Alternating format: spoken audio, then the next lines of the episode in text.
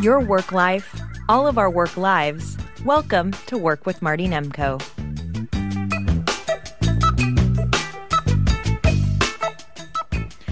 One of the things that listeners tell me they like is when I talk about some under the radar careers, careers you either never heard of or uh, forgot about or that are little hidden gems.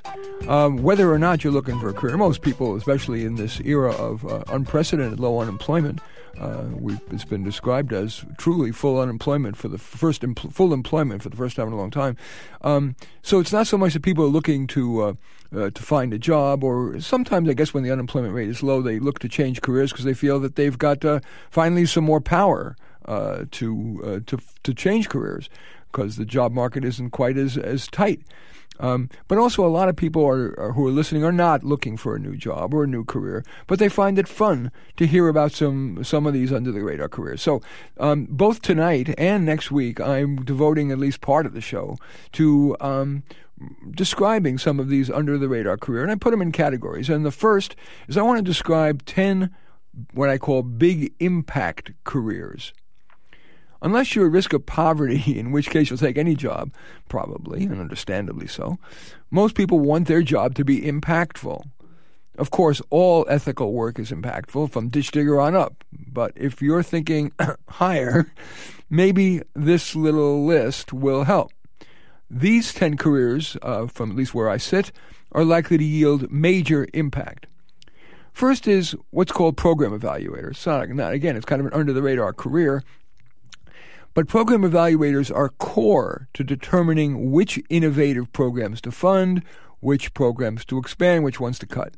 And programs could be anything from uh, an education intervention in the San Francisco Unified School District, which programs to expand, cut, uh, change. Or it could be evaluating different approaches to tax collection or to gene therapy now, obviously, the ripple effect of a program evaluator is huge, which is my big criterion for big impact careers.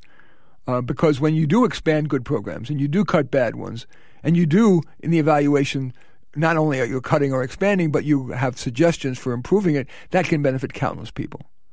If you're interested in evaluation, um, you might Google American Evaluation Association. The next big impact career I want to talk about is genetic researcher, um, especially on preventing or curing the big diseases like depression, autism, and, uh, of course, in the physiological domain, cardiovascular disease, cancer, and diabetes. Now, uh, uh, unfortunately, pharmacological and psychotherapeutic and behavioral approaches at least the psychological ones like depression and autism aren't yet adequate. So, gene therapy would be a valuable addition to the fight. Again, saving countless lives and improving countless lives. Unfortunately, again, we try to be realistic here, a doctoral degree, probably including a postdoc, uh, two years is, was just a hunting license for most researcher in charge jobs. Um, I'll never forget, I was the uh, invited uh, speaker at a uh, at the um, Society for Neuroscience conference and uh, I expected it was just talking about careers for, for neuroscientists, and I was expecting you know 25, 50 people. It was a concurrent session. It wasn't the uh, plenary session. There were 500 people there, most of whom were looking for a job, and they lined up afterwards. They were all, with despite PhDs, were looking. So. I'm not saying it's easy to get a job, but I do still think that over the arc, over the work span of your life, especially if you're a younger person, if you're talking, if and I know many of the listeners to the show are older, but if you've got a young adult who's in high school or, or college now, undecided about major or career, truthfully, uh, I would, if they are science STEM oriented, it's very math oriented. Science is not like fuzzy little animals; it's it's really math and physics. But if they are that oriented that way, uh, I would certainly encourage them to consider uh, genetic research and probably a PhD. The third high impact career, and is appropriate for the San Francisco Unified School District, is a teacher or tutor of especially high potential kids.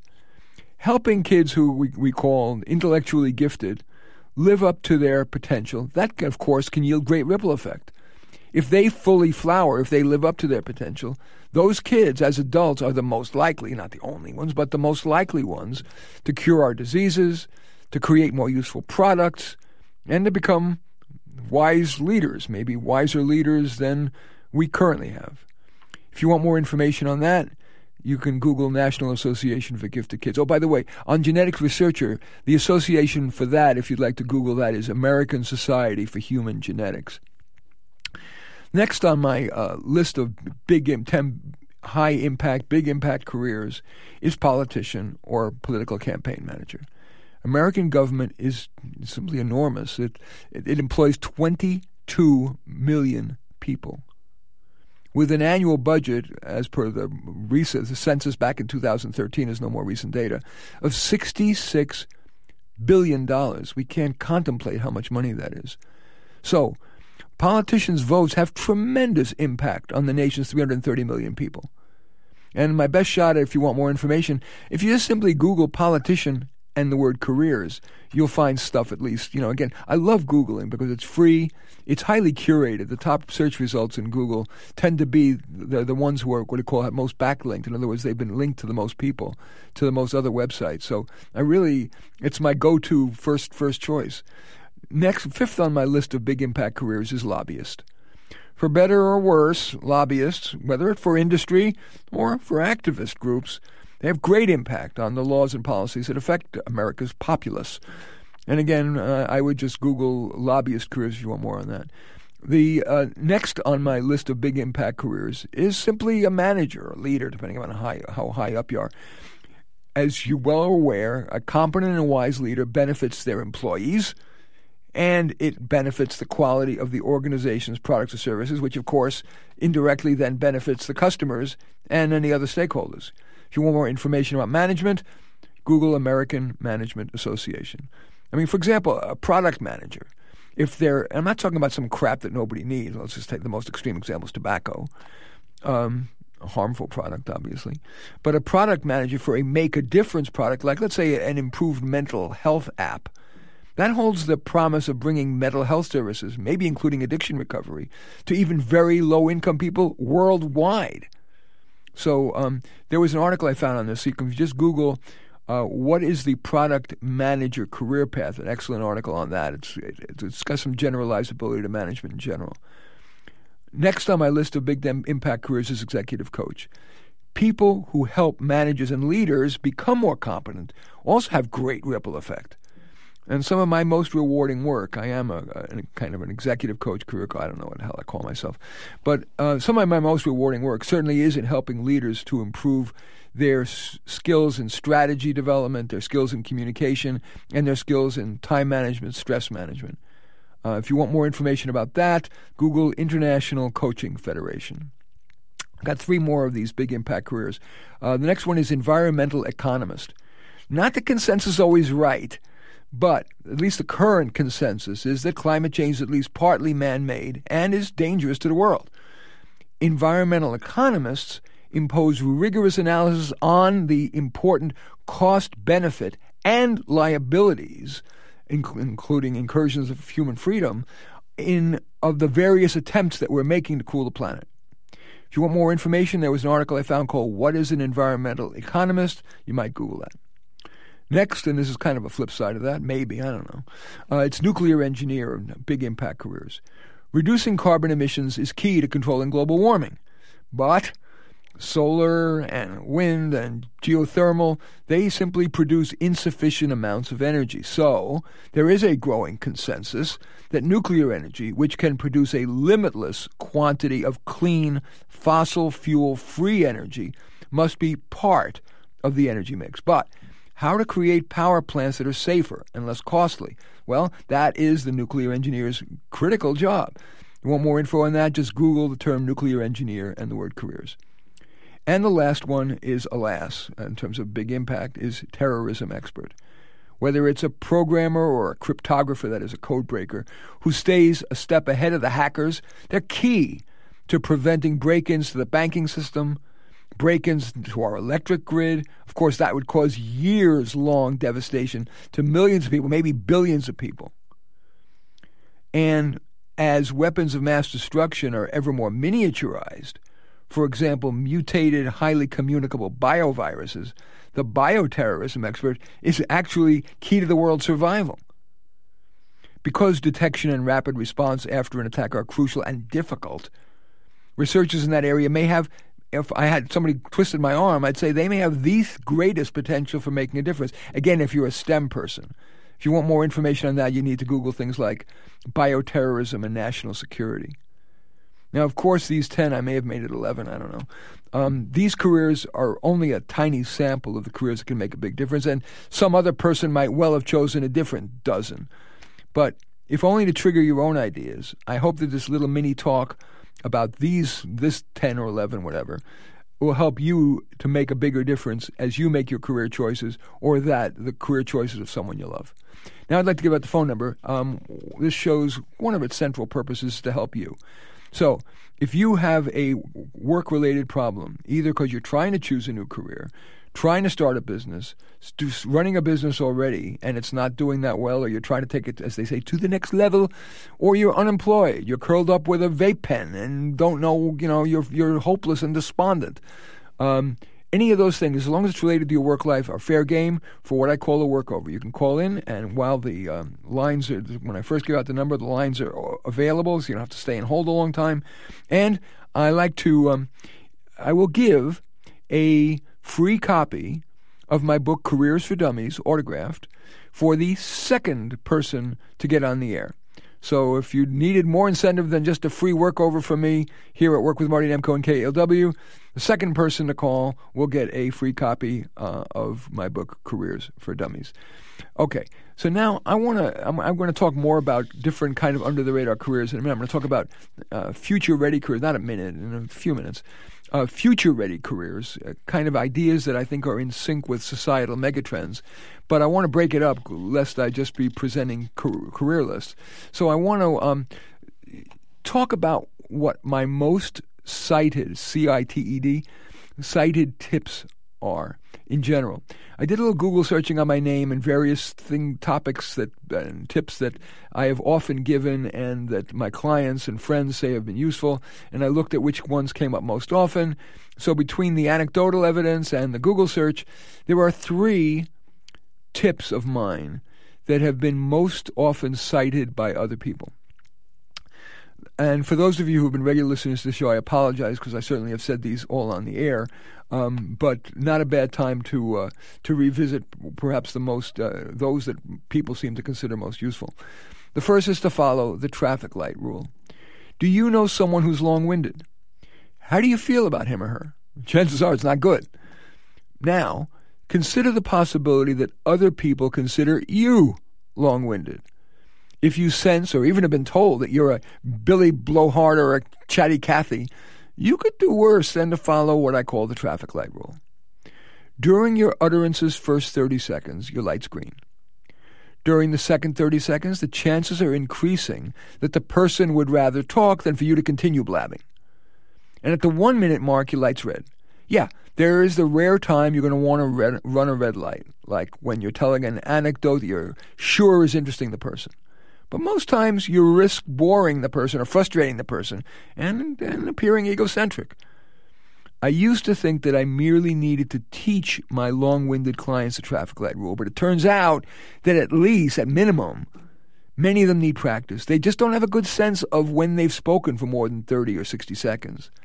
So you might, if you're one of these, you know, long-winded people, you might want, and you want to try the traffic light rule, you might want to practice with a timer. Maybe it's the one on your phone, maybe it's kitchen timer, whatever. But sometimes even that's not enough. Some people know they're long winded, but they don't very much care. A typical response is something like, uh, oh, talking something out helps me, and if they're a little bored by it, that's no big deal. Well, I can't force such a person to change. The best I've been able to do is say something like, uh, well, if you're willing to possibly pay that price, okay. Usually, my not arguing about it with them results in their monitoring themselves more carefully, and then they reduce, oh, they don't eliminate, but they reduce their blathering ways. So that's the first of the three, what seems to be my, the most cited tips that I've given, whether it be on the radio or in writing or to my clients. The second of the three most cited tips is beware the Peter Pan syndrome. That syndrome's named because, as Peter Pan felt, the person won't grow up. And some people just aren't ready to grow up. Even if they're 30 or older, they figure they still got a long time to be a responsible adult. They may invoke excuses for their inaction like fear of failure, I fear rejection, I fear success, I want to rebel against the system. but sometimes it really it's mere laziness. You would be wise to limit your involvement with people who are afflicted with the Peter Pan syndrome. Not surprisingly, they can be frustrating. They can impede your life, work life, or personally, or even drag you into codependency. And be especially vigilant if you're one of those many people who's prone to rescuer fantasies.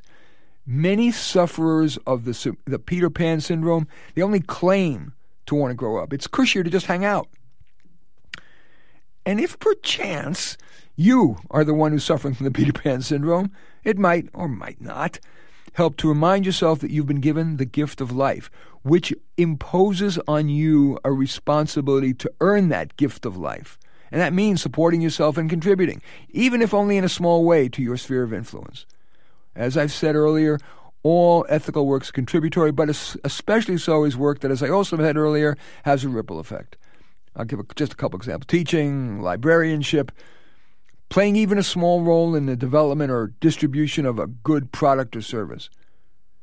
And what can also help actually is the, is the third and final of the most cited tips um, that uh, the Google search and people tell me has been useful. And that is to stop looking back, take the next step forward. I grew up knowing dozens of people who survived the Holocaust, including both of my parents. And oddly, the ones who seemed mentally healthiest and most productive rarely went to Holocaust remembrance events. They focused on moving forward. And it was my dad who said, Martin, never look back. Always take the next step forward. Look, I know that each and every one of us has had crap happen to us. We've had a parent who mistreated us. We've had a spouse who left us, a boss who fired us. But I have had the privilege of having been career coach to now 5,700 people, including some of the most successful people on the planet and some real strugglers. And one of the key differentiators, in addition to intelligence and drive, which are, of course, crucial, is that the successful ones, after just quickly revisiting a trauma to see if there are any lessons that could be learned, those successful ones are far more likely to follow my father's advice. Again, it would it's stop looking back take the next step forward. Anyway, those are my three most cited tips. If you have a uh, work related problem and you would like me to take a shot at it, the phone number here, work with Marty Nemko and KALW, 415 841 4134. That's the phone number for what I call a workover. It's an attempt to help you with your problem, take help you take a baby step, if not a giant step, forward in your work life. Phone number again, 415 841 4134. Now, as promised, um, I'm devoting parts of this show and the next show to under the radar careers that I believe are worthy intrinsically and also are of a certain category. And so I talked about big impact careers at the top of the show. I now want to talk about what I call future ready careers. These are ideas that are in sync with societal megatrends. It may even give you a chance of getting in on the ground floor of some next big things. Unfortunately, because these ideas, by definition, are cutting edge, if not downright futuristic, most of them are research oriented, which does tend to require an advanced degree. Because a lot of the listeners to this show, and frankly, a lot of people in my private practice, tend to be psychologically oriented, I'm going to start with psychology related predictions. First is what I call parsing mental illness. Terms like depression and schizophrenia and autism, these are going to soon likely be seen as catch alls for lots of different diseases and etiologies, that is, causations. DNA testing and more macrobiological testing, such as testing of neural circuits, that's going to enable more precise diagnosis and, in turn, more effective treatment. Now, of course, those kind of approaches to research are also going to facilitate what's typically called precision medicine when we're talking about the physical health domain. Now, this again, I'm looking in my crystal ball here, and who the hell knows, but I believe that the U.S. is going to sooner than later after the 2020 election, in the next year or two after that, is likely going to provide what is called euphemistically health care for all, without regard to whether a person is paying into the system. Again, a so called Medicare for all. And that's going to demand major cost controls because there's fewer people paying in the system will cover more people in a system that's already overwhelmed. So, tests like blood tests, urine tests, you know, swabbing your cheek to test your DNA, imaging tests. They're far less expensive than, for example, internal biopsies and exploratory surgeries. So that kind of research that I'm talking about, this this uh, um, look for uh, DNA and more biological markers like uh, uh, will be likely to be very well funded, which will greatly increase, in my judgment, the job prospects in that field. So, people choosing a career related to precision medicine may well uh, end up not only getting a great job, but dramatically improve how disease is prevented, diagnosed, and treated. The next future ready career idea is what I call gender fluid and contractual romantic relationships. Let me unpack that. Sexual binarism, that is, you know, uh, man or woman, straight or gay, that's being replaced by sexual fluidity, in which people can vary over time and in their degree of homosexuality versus heterosexuality, monogamy versus polyandry, and so on. Also, the lifetime marriage has de facto long given way to shorter relationships, to wit, the 50% divorce rate among those who pledged fidelity until death do us part. Of course, some of those shorter relationships are going to remain ad hoc, from you know a quick hookup to living together at will. But many people have a big desire for security, and that is going to increase the use of contracts that specify the commitment's length, the nature of the fidelity, the financial obligations, who's going to be responsible for what, and their intent regarding kids. Those new forms of commitment are going to impose some challenges in addition to opportunities. So, some of today's, say, marriage and family therapists might well morph into specialists in gender fluid couples or in uh, couples in new contractual arrangements. Uh, I think that's a very future ready career. A little bit related, uh, in terms of a future ready concept or an idea that's going to give rise to careers is artificial intelligence romantic partners. Half of those, till death do us part, partners part. And many who stay together do that less for love than, say, for the kids or simply because of inertia. And atop all that, it seems that relations between the sexes have worsened, really acceleratingly in the last few years. And this doesn't seem to me like a pendulum swing, it seems more like a trend. So, as the technology improves, the artificial intelligence driven romantic partner, as you remember that movie, uh, it was an Oscar nominated movie. It was called Her. There was this, you know, uh, like a clock radio that was actually just kind of a computer. But there's actually incarnations now called Emma. Google that. Emma, and look at romantic, Google Emma robotic robotic uh, romantic partner Emma, you'll see it's they're able to have quite interesting conversations. It's going to clearly advance much further. So I can envision careers as a purveyor of such AI-driven romantic partners, if you will, as well as in counseling people regarding issues that derive from such quote relationships. The next future-ready career area that I wanted to talk about is what I call forgive a little humor of this. It's called Weed Weequets, like uh, Porky the Pig. You know, there's been a lot of euphoria about the legalization of recreational marijuana. All I do is see uh, billboards as I drive on 101 to get here.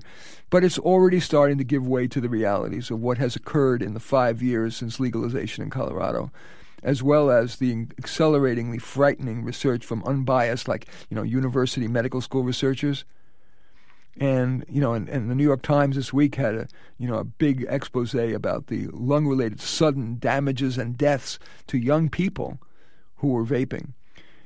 As with alcohol, family members are very often desperate to do something to get their loved ones who are weed, I'll say weed weakened, get them uh, get them um, cleaned up. So again, staying with these psychology-related future directions so a, a counselor type who specializes in substance abuse will, alas, likely find him or herself with plenty of clients. Now let's leave the psychology world. Um, again, because this is KALW's own, the station's owned by the school district. Um, on, I want to talk about education. Uh, online education has been around a long time, but it's failed a lot because um, of the low completion rate. Um, but if I'm really being candid, the overall field of education has had the motility of an iceberg, but the eduberg is starting to feel the heat from online education, in which students aren't limited. And I'm talking now about college mainly, mainly, uh, not exclusively, in which students aren't limited to the one or two instructors at one institution who happens to be teaching that course, and happens to be teaching it at an acceptable time. Another source of the heat from outside is those low cost modules on the student's or the employee's topic of interest that are available online at websites like Coursera or Udemy or Udacity or LinkedIn Learning. But as I said, online education still suffers from a very low completion rate. And that is largely because they've attempted to port standard courses online. It's, you know, it's like taking a lousy novel and first you wrote it with a pen and now you're writing it with a computer, still a lousy novel. But future iterations of online education, what I'm calling online education 2.0, are going to be far more immersive, far more simulation centric, of course, individually paced. And to accommodate our ever more diverse society, it's going to be instantly translated into many languages. Go try asking your live professor to do that. And I believe that this online education 2.0 is not just going to be used in higher education or in uh, employer provided training, but as an ever larger part of K 12 education. For example, algebra. It's seen, at least today, as a needed gateway course for the college bound. It's too often taught by teachers who are better in math than they are at teaching that difficult and potentially dry subject. I mean, it's pretty damn hard to get anybody interested in quadratic equations or simultaneous equations or deriving geometric theorems. But I'm particularly intrigued by the idea of such world class online courses in ethics. We all know ethics courses have been long required, but too often the students can get an A in the course, but they get an F in ethics in, the re- in real life. So I really think a much more immersive, simulation centric, next generation online education is going to offer a great deal of opportunity for the education oriented human being. Another topic that cries out for a transformative approach uh, in a course is a course on the meaning of life. I do believe that we are going to be having to tighten our belts much further. There's going to be reduced income and reduced employment opportunities because of part time, good employment. There'll be crappy employment opportunities, but the, the amount of good, full time, benefited, two weeks off, work 37 and a half hours a week, those are going to shrink. And so more people are going to be required to live a less materialistic lifestyle and a transformational course in living a meaning centered rather than materialism centered life, it could be absolutely essential to ensure citizen happiness and to reduce violent social upheaval. So, in toto, I see large demand for developers of online 2.0 courses and trainings, as well as teachers of them. Now, I want to talk about another factor in future ready careers, and this is not a radical idea at all, but it's so central I really need to include it and that is the centrality of data science. But before I go on with that, I'd like to invite you to call. If you have a work related problem, I do what are called workovers here on the show Work with Marty Nemko on KALW. Um, whatever your work related problem, uh, the harder the better, frankly. Uh, the price is certainly right zero. The phone number here, if you'd like a workover, the phone number here at KALW is 415 841 4134. That's 415 841 4134. And now, getting back to this notion that I'm talking about the centrality of data science. If knowledge is power, data is nuclear power. Ever improving artificial intelligence driven data mining is going to increasingly automate and boost the quality of researchers and lawyers and physicians and psychologists' efforts to unearth actionable recommendations like identifying biomarkers that are more predictive of disease and of what treatments will work. Also, data science is going to enable us to better predict likely sources of terrorism and detect attacks, like using biosensors. So, data science careers should remain hot. They're already enormously hot. But I need to say again, in the spirit of true candor, true data scientists, not just people who call themselves data scientists, have really quite high level skills, not just in programming and statistics, but really are good, rigorous thinkers. For example, the ability to see promising data sets in a mountain of data. I've got more, but I want to um, uh, go to the phones. I always like to prioritize. You'll give it the phone number again, though. If you've got a work related problem, the phone number here, work with Marty Nemko, 415 841 4134. That's 415 841 4134. And now to the phones. Welcome to the show. It's your turn on the air. How can I help you? Hello, it's you. Hello? Hi. Hey, uh, what do you recommend for somebody who's looking for direction if they tried their hand at a career and it, and it didn't pan out, and now they got to completely switch gears? Okay, great. Why don't you, not the great that it didn't work out, but great I can help you. Um, why don't you tell me a, a, few clues about who you are, the things you're good at, the things you know a lot about, the things you care about, the things you, you're just interested in? Well, I'm, I'm probably interested and passionate about like the environment and sustainability. However, I did not get a degree in that. I got a degree in anthropology. Okay. And what some people are just generically interested in saving the planet. Others are more specific. There are they're interested in water, land, pollution, policy, uh, at the ground level, uh, recycling. You know, where is your either expertise or interest, or is it across the board? Uh, I think like more like sustainability, like reducing waste and conserving resources. Okay, and and are you now in terms of skill set? There, people tend to fall into one of one of just a few categories. They're either mainly worker people, they're detail people, they're uh, word people, people people, detail people. They're entrepreneurial. They're very social. They're artistic. Which would you say most defines you? Uh, sorry, it was a, a, long list. I didn't catch them all, but um, okay, t- we'll take them one at a time. Are you are, are you a word person that is like to write and speak, and you're really good at it? No. Are you a people person who just manages to get people to like him or like you quite quickly and can persuade people to do your bidding? Uh, I, I, like, you know, I'm pretty personable. I don't know about like the on what scale. Like that kind of sounds like more being charismatic and all that. I can be. I guess it just depends on the situation. Uh, are you a very deep? There are some people who are really wonderful at executing the details. They take care of all the little details and get it right. Is that you? Um, no. Okay. Are you artistic? Uh, somebody who either is a great artist or photographer or can visual see things beautifully visually. Are you are you artistic at your core? No, I don't think so. Okay. Are you um, entrepreneurial? Are you somebody who can identify unmet business needs or nonprofit needs and take that idea and turn it into a step by step practical plan that makes money?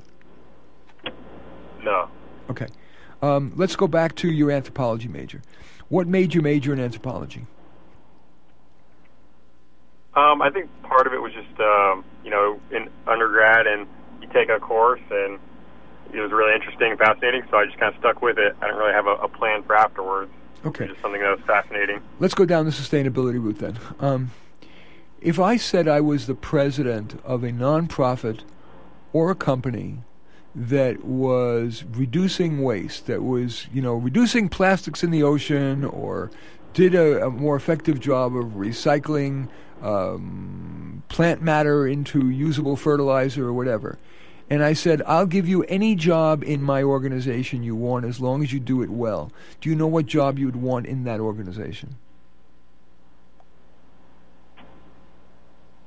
Um, no, I, I don't know. I, I guess that's something I have to. Okay, to let me ask you. Let me hard. give you choices. I, you know, I'm kind of a pit bull. I'm trying to keep keep pushing at you until we come up with something that you can at least get off the phone and research. Would you? I'll give you two choices, and, you, and we'll keep giving you two choices till you find one you like. Would you rather be a fundraiser, or would you rather go from site to site uh, cleaning up recycled materials? Right, probably going site to site. Okay. Would you rather go uh, site to site to businesses or residences? Uh, businesses. Okay. Um, would you uh, would you rather go to restaurants and make sure that that food that they throw out from the buffets gets served to people who need it, or would you rather go in and pick up recycled uh, cooking oil and, and repurpose it for for uh, environmentally sustainable practices? I think the the food waste. Okay. So now we're going to play another game. Can I ask you what your first name is? AJ. AJ, great. AJ, so we're going to create an AJ meter, and the AJ meter goes from 0 to 10, with 0 means the idea makes you puke, and 10 means it gives you ecstasy. the idea of getting paid a reasonable amount of money to go from restaurant to restaurant consistent with state of California laws. I'm well aware that there are some restrictions, but as I understand, they're getting loosened. That your job is to, uh, consistent with the law, to pick up um, uh, restaurant extra food and distribute it to, the, let's say, just call it the needy. On the AJ meter, where does that score from 0 to 10, with 10 being the ec- ecstasy and 0 mean you hate it? Uh, probably like a five. Okay. What keeps it from being a 10?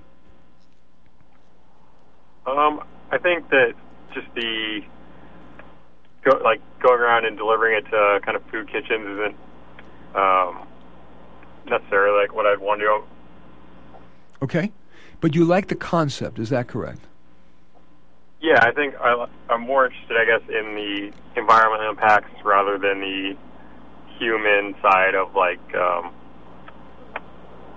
you know, wor- working with uh, like the homeless. So would you rather work in a government agency that's involved in administer developing and administering policy regarding sustainability? Uh, yeah, potentially. And does it do you have an opinion as to whether it matters whether it's government, a company or a nonprofit or are they all open for you? Which which do you feel you'd fit in best with, do you know? Uh, I mean, the pros and cons of like you know working a government job, stability and things like that, but also slower moving and more red tape versus a nonprofit where the the pay's probably not going to be as good, but maybe have more freedom and um, you know actually might be able to get things done. There's some truth to that. And does the wise man within you say therefore nonprofit or government at this point in your life? At this point, probably you know like most people in the Bay Area, you need a, a steady paycheck. That's uh, so I'd probably go government. Okay. And what city do you live in? Uh, I'm, I'm in the uh, like Oakland, East Bay. Great. So, what if I asked you very simply, do you have access to a computer either at home or at a public library? Yeah. Great. What if I asked you to look at City of Oakland and Alameda County environmental, just go to the City of Oakland website and the Alameda County website. There are no doubt agencies that deal with sustainability of various sorts. And look and see, go to the any of the agency websites that sing out to you and then do some reading of what they're doing, what their initiatives are. And because they're public agencies, they often list some of their relatively senior people. And then email one or more of them asking for an informational interview to get a sense of whether it is realistic or unrealistic to get a job, at least even if it's a part time temp thing to get in the door in one of those agencies. How do you feel about that, AJ? Sounds like a reasonable plan. Okay, I'll quit while I'm ahead. All right. I, I thank you for calling Work with Marty Nemko. All right, thank you. You be well. All right. If you want me to be a pit bull with you, I'm more than willing. Uh, they're called workovers. I will usually stay with you just about as long as I can until I can give you a practical step forward in your work life, whether you're self-employed, uh, unemployed, uh, well-employed. I have a ton of well-employed people who are still unhappy. The phone number here for a workover, wherever your station in life. I love that radio pun. Wherever your station in life, your station you're listening to is KALW. The phone number here Work with Marty Nemko, 415 841 4134. That's 415 841 4134. Joanne, I'm seeing a light there. Is that uh, good? Yes. Okay. We'll just wait a moment and then we'll go to the phones. Just a moment. And after I f- finish this call or two, I will continue with uh, what I call future ready careers. So let's go back to the phones. Welcome to Work with Marty Nemko. It's your turn on the air. How can I help you? Hello. Hi. Um, I was just calling for career advice. Okay. Why don't you tell me a little bit about your situation? Um, well, I'm an artist hmm and um, recently graduated with a degree that's um, covers some arts, and I'm wondering if I should go back to school or um, just try to find a job in the arts. But I'm also not really interested in the jobs in the arts. hmm And has the world given you sign? There signs that they're willing to pay you for your art. In other words, either Yeah. yeah. Tell me more about that. Tell me what signs you've gotten. Well, I sell a lot of my art when I put it out there. Like uh, the times where I've had pieces in galleries, a lot of them have sold. Wow, great. Yeah, but I didn't charge very much because I didn't really. It was my first time, and I wasn't really Uh-huh. thinking I would even sell them. Understandable. Hey, that's something that probably anybody would do for starter. But that's congratulations. The fact that you even sold it for a small amount says something because that means that people are willing to give their part of their home to your work. Uh, Yeah. And that's lovely. So good. Let's stay there for a moment. Can you tell me a little bit about the style of art you do? Uh, and that may be more make because it sounds like you need to give a shot to seeing if you can make at least a subsist, subs, excuse me a subsistence living as an artist, maybe supplementing with you know the proverbial day job. But tell me a little bit about your art, and let's see if we can come up with a smart plan for making a reasonable living from your art. Um, well, I the pieces that I sold was when I was really into photography, Uh huh.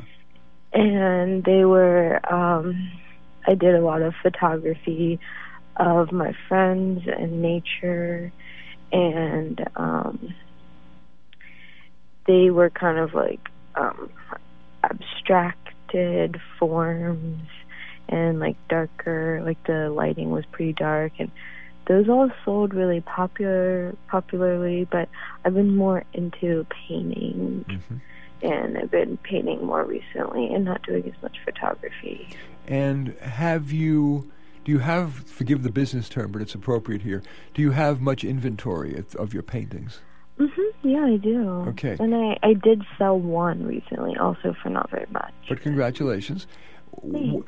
If you trusted the goddess within yourself, what would be the venue where you, what, what galleries or what shows or whatever, uh, what fairs, where would you try to sell your art or museums even, you know, I know that's thinking awfully big, but mhm um, where would you try to make public your painting work to test out the its potential for making money? Wait what Would it be? A, is there a particular gallery? Is there a particular Um, art fair? Is there a particular museum? Is there a particular corporate art buyer? Where would, knowing your art, what does your intuition tell you would be the right place to test market your paintings? Um, I guess like galleries probably, but I don't know that many galleries.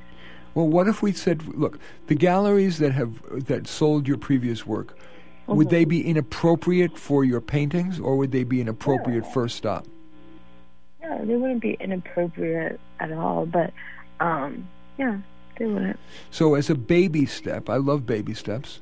If I were to say, take your three, three is kind of a magic number, your three paintings that you're most proud of, take it if if they'll let you, you know, at a time when they're not busy, like a Tuesday morning at 10 a.m. Mm-hmm. Go with your three paintings to the gallery. Make make your goal three galleries, three paintings, three galleries, Okay. and s- go there during a time that's not busy, and ask if they would indeed take it. You know, take I think it's usually a fifty percent consignment where they they keep fifty percent, you keep fifty percent. Is it wor- is that a? I love low risk actions, low risk baby steps. Do you believe in your heart of hearts it's worth going to three galleries with three of your paintings to see what how they react to your work? Um, yeah. Yeah. You mean like um for galleries? I'm sorry, you've just cut out. What did you say? You've cut Hello? it. Yeah, you, are you there? Yeah, I said like galleries I've never been to. Well, start with the one that you saw. You said you sold a couple of your photography work at one of your galleries. Go to one of those, and then two others that are geographically convenient and that may have art that is compatible with yours. So, if your stuff is tends to be your painting tends to be abstract and uh, and of a you know you said of young people, your friends, or you know, go to gallery. You know, look on the internet to find galleries that have stuff of that nature, so that your work will fit in with those galleries existing inventory, and at least that's a starting place. You know, Just does that make sense? Huh? And just bring it to them. Yes. Yeah, I guess people don't really do that anymore, which seems like a good idea. Yeah. I've heard that too, that people don't do it anymore, but what do you have to lose? And again, Yeah. my, my trick is don't bring too much and go during a time when they're not busy. You know, I Yeah. walk by art galleries all the time, and if it's not like Saturday afternoon at 3 in the afternoon, they're sitting around. Yeah, So- that's true. You know, so I would, if I went at 10 in the morning on a Tuesday, you know, I'm guessing that my results will be better, you know, perhaps than just sitting in, you know, or, I mean, if you want, maybe the, you know, the more modern rule would be, you know, take JPEGs of your three favorite things and email to them. Yeah, you could do that. Yeah, but but, the- I feel like going in person would Right. We, it's much harder to say no to a person than to a, than to a JPEG. Yeah. Okay, I'm going to let you go. Give that a shot. Okay, thank you. Yeah? If you feel like it, give me a call next week. Let me know how it worked, would you? Sure, thank you. All right, be well. All right, now continuing to keep my promise. I'm going to. I'll give out the phone number though. If you got to work, uh, if you want a, a work over, you got a work related problem. The phone number here, work with Marty Nemko, 415 841 4134. That's 415 841 4134. Um, before I went to the calls, um, I uh, was sharing what I believe are mega trends that will give rise to jobs of the future that are appropriate to think now. Now, everybody's been saying for the last 10 years now the robots are coming. You know, and some of it's old news, like robotic surgery, that's old news. Like, you know, it's been a while now. The surgeon in the U.S. can perform surgery on a patient in Africa. Uh, farming is growing ever more robotic. Uh, the current innovation is that robots can now see, you know, with their robot eyes, when tomatoes are at the perfect ripeness for picking. And I and the coming decade, you know, there's some debate. There's this wonderful listener to the show whom I like a lot, named Donald Dubois. He thinks that automated vehicles are not going to come for uh, more than a decade, but the consensus is going to be a little sooner than that. It's not going to happen right away, that's for sure. He convinced me that it ain't going to happen in two years, notwithstanding what Elon Musk says. But certainly in the next decade or two, we're going to see more automated vehicles that are more automated. Maybe not perfectly. You know, maybe we'll not be able to ascertain every piece of debris, whether it really is a leaf or it's a uh, a bird or a, you know whatever. But we're going to see certainly vehicles will become more automated, and trucks and buses and trains. Now, of course, some activists are fighting automation, or they're worried about the loss of jobs. And other people, you know, just put their heads in the sand. But still, other people decide to pursue a career in robotics. They believe, you know, if you can't beat them, join them. So, again, that is a field. Robotics ain't going away. That I'm sure. The next kind of mega trend that holds uh, career prospects uh, is the what I call the nuclear option. I mentioned it briefly before. Um, solar and wind and geothermal, they're all great, but in toto, they just don't provide enough energy, even if we cut back enormously. So there is that growing consensus that nuclear needs to be part of the energy mix. And that consensus is driving a lot of increased investment, including from Bill Gates, uh, in the development of safer, less expensive, and more compact nuclear power.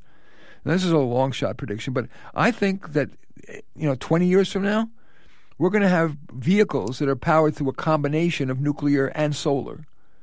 Maybe even one person aircraft, they're going to replace the car, which would get rid of some of that increasingly nightmarish commutes we're suffering here in the Bay Area. So um, I think that nuclear engineers are going to find uh, an explosion of jobs. Next megatrend that is going to provide, I think, uh, jobs for the future is what I call communal micro housing. There, are many, many experts are predicting a decline in the amount of good employment, as I said earlier, and that is going to increase the pressure to provide lower cost housing. And that's why we're seeing a boom in rental apartments and a decline in the price, at least, of upscale houses. And that's likely to accelerate. And I think that's, that's going to culminate in what I call micro apartment buildings that consist of like homes that are just a few hundred square feet that will squeeze the most out of each square foot. You've seen those tiny houses, you know, loft beds and pull out stoves and so on. Anyway, those micro apartments, I'm guessing, will be in large enough buildings to justify communal dining, like at universities, and maybe even local health and social services provided in those micro apartments. So there may indeed be jobs in that whole space, not just managing them, but psychologically oriented types could find a niche in helping people deal with living in such small communal quarters. Because I remember I grew up, you know, in the late 60s um, and the communes um, were they they proliferated around UC Berkeley, and then a couple years later they uh, they mainly disbanded because too many people uh, were fighting over you know they they they mouthed the good game about you know the socialist ideal, but when it came time for them to do the dishes, they weren't willing to do the dishes. So uh, there's that. Anyway, um, I, we've got calls. I'm going to go to the phones. So. Uh, but I will give out the phone number. If you've got a last time, I'm going to give out the number. If you've got a work problem, the phone number here, work with Marty Nemko, 415 841 4134. Let's go to the phones. Welcome to the show. It's your turn on the air. How can I help you? Hi, it's you. Are you there?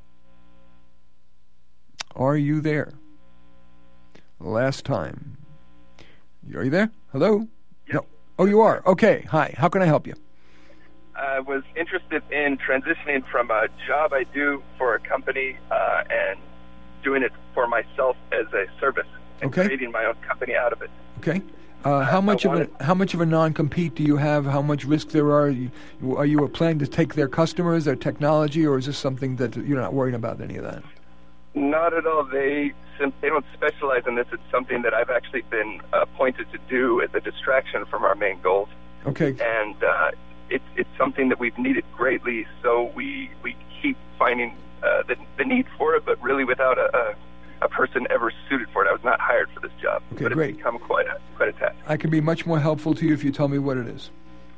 Okay, so basically it's operations, and uh, because we're doing tech tech development, research and development, the operations side wasn't something that we were ever um, specialized in individually, and we're too small to have our own uh, operations person or facilities manager. And so there's this niche of uh, startup where you have a few individuals, uh, you have a personnel size of maybe five to ten, Right. and it's not necessarily enough uh, to justify having your own facilities manager yet I find myself spending 90, 80, 80 to 90 percent of my time doing just that. Great. So you're talking about facilities as in everything from janitorial to uh, to uh, you know fixing the physical plant. Is that the kind of operations you're talking about? But yes, but beyond that, because there's so many specialized e- equipment, and Uh-huh. all those need to be acqu- acquired. The Great. space is special. The space is specialized. There's uh, a lot of in between uh, middleman stuff I've had to do. I've I've acquired uh, lots of equipment used secondhand just to save the company money. There's uh, I. I can I can go on and on. But basically, uh, what I'm what I wanted to ask was. Um, I guess how to approach the subject with, with one's boss, and then what to ask uh, in for for a if you wanted to do it on an hourly, how do you compare it to your own hourly salary? If you want to do it as a service, uh, if you want to make it your business, how do you do it in order to compensate for the taxes you'll be paying as a business, the it, benefits that you will no longer have as, Great as question. A Okay. So first of all, um, I would because this company you work for is too small to have somebody full time doing this. Is that correct? Uh, uh, yes. Great. So what I would do is I would um, I would before I spoke to him. I would create a little business plan. And I'm going to riff for a minute or so about how I would run this business. I would c- create a, uh, a mini business plan that has a list of the various services you would provide and the products that you could provide for these various entities. I would make a I would have a description of the the, the uh, of how you would find these five to ten person companies that have physical spaces that need this kind of support. I would um, plan on giving uh, talks at the conferences that they attend, physical conferences or virtual forums that they're that they're operative on. I would potentially create little YouTube videos of the range of things that you would do. So now you've got, and then I would have a just, you know, all P&L guessworks and business plans are just too general to, to be really valid, but it's helpful to have a projected list of costs, expenses, what, what you would charge, yes, to ensure that you're covering your insurance, your social, your self-paid self-employment tax, your overhead, and I would encourage you to really start your business really working from home if you possibly can and minimal rental space or minimal people so that you don't run out of money. Uh, and if you get so big that you really need an office, you really need to hire people more than just by the hour, then fine. That's later. Once I had that plan in place, a draft plan that I would run by a few of your friends if you have at other companies in this five to ten person space. Then I would go to your boss, not reveal too much because I don't want him to think that it's this big money maker that he's going to want a piece of. I would tend to, Uh, right? I would tend to understate, uh, but I, I want to have my knowledge first. Then I go and say, hey, you know, I'm spending a lot of time on this operations stuff. You certainly don't need me full time doing this, but I'm kind of intrigued by doing it outside. Um, uh, what do you say? I do it for you, and I'll do it for you, say quarter time, and the rest of the time I'll, you know, I'll do this something else, and then put it in writing so you don't get your butt sued. What do you think about that plan? It sounds great, but I, I'm just curious about the what what what are the cautions of, of the write up that to, what do I need to protect myself from? Well, it's I'm not an employment attorney, and this show there is a show called Your Legal Rights. It's on every Wednesday at seven, I believe. That uh, you know where you could you know ask a lawyer or you know just get pay for an hour's consultation about what kind of protections. That's why I do want you certainly for him not to come after you for you know violating intellectual property that he has or whatever. Okay, I see. You know Yeah, that shouldn't be a problem, but th- yeah, I will definitely uh, uh, seek that advice. that's a, a, well worth the uh, the you know the cost of one hour with a lawyer could save you a lot of headaches and just simply psychological peace of mind. It's insurance. Of course. Is there a magic ratio of like I make X amount of dollars per hour, so I should therefore charge this much as a consultation as a you know consultant fee that is uh, X times whatever uh, in order to If you, it, I wouldn't go it that way. I wouldn't think about your hourly rate. I would think about how much you're saving the company. If in fact you're saving the company a fortune, if you're saving them just for argument's sake, you know, a given company uh, two hundred thousand a year, um, you know, and you're going to charge twenty five thousand for it, but even if it's only going to take you twenty hours, you know, it's fine. You're not. It's not about you. You know, you're trying to make a, a living. I think based on what you're, based on a percentage of what you're saving them, not not your hourly rate. Does that make sense? That's perfect. That makes perfect sense. Okay, I thank you for calling. Work with Marty Nemko. Thank you, Marty. Okay, be well. I've only got a, a minute, and I w- wanted to get through a little more of the uh, of these careers for the future. Um, I didn't get to tonight. I was also going to talk about uh, careers for people who are bad at math, but I'll save that for next week. Um, I want to just because it's kind of fun. I want to talk about next generation entertainment. Um, this is going to likely be ever more important because of the likely significant increase in unemployment and underemployment caused by automation and offshoring, just in time hiring. Well, one likely breakthrough in recreation is what I call the immersion room. This is not like these escape rooms now, it's like the next generation of that. In public venues and as costs decline in homes, immersion rooms are going to allow people to interact as though they're in a jungle or in outer space or as a blood cell coursing through the human body. Those rooms, walls and ceilings and floor are going to be video screens. And the environment in which the person moves is going to yield reactions from holographic 3D images. And less dramatic, but still vastly entertaining, yet more portable and cheap, will be sunglass sized VR headsets with earbuds molded into the headset's arms. So I think that you know working on those development teams would be invaluable. In any case, and fun. In any case, it was fun. Um, uh, that is that is work with Marty Nemko for this week. I want to thank my board operator Joanne Marr, and of course all of you for listening and calling in. Please join me again next Thursday at seven. You can call in for a workover. Plus, careers for procrastinators, careers for people who are bad with people and careers for boomers. And if I have time, I'll do careers for people who are bad in math, like I said. Anyway, until then, this is Marty Nemko reminding you that we find comfort among those who agree with us, growth among those who don't.